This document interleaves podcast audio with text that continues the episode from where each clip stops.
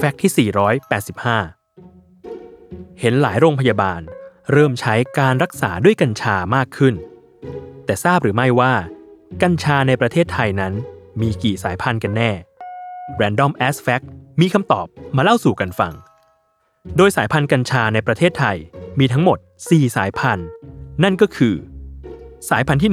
1 กัญชาไทยหางกระรอกอีสาน เป็นกัญชาสายพันธุ์ซาติว่า ที่มีสารเตตราไฮโครแคนาบินอลหรือ THC สูงมาก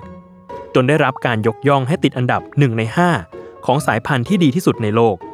และด้วยปริมาณสาร THC ที่สูงนี่เองทำให้กัญชาสายพันธุ์ดังกล่าว มีคุณประโยชน์ในการรักษาทางการแพทย์ที่สูงตามไปด้วยสายพันธุ์ที่ 2 กัญชาไทยหางกระรอกก้านแดง เป็นกัญชาสายพันธุ์ซาติว่า คล้ายกับสายพันธุ์หางกระรอกอีสาน แต่ต่างกันตรงที่สีของลำต้น กิ่งก้าน และใต้ใบที่มีสีแดง แต่ปริมาณสาร THC ก็ยังคงสูงใกล้เคียงกับสายพันธุ์หางกระรอกอีสานเลยทีเดียว สายพันธุ์ที่ 3 กัญชาไทยตะนาวสี เป็นกัญชาสายพันธุ์ซาติว่าที่มีสาร THC ปริมาณสูงอีกสายพันธุ์หนึ่ง แต่ต่างจากสองสายพันธุ์ที่ผ่านมาตรงที่ มีใบสีเขียวเข้มอวบสั้น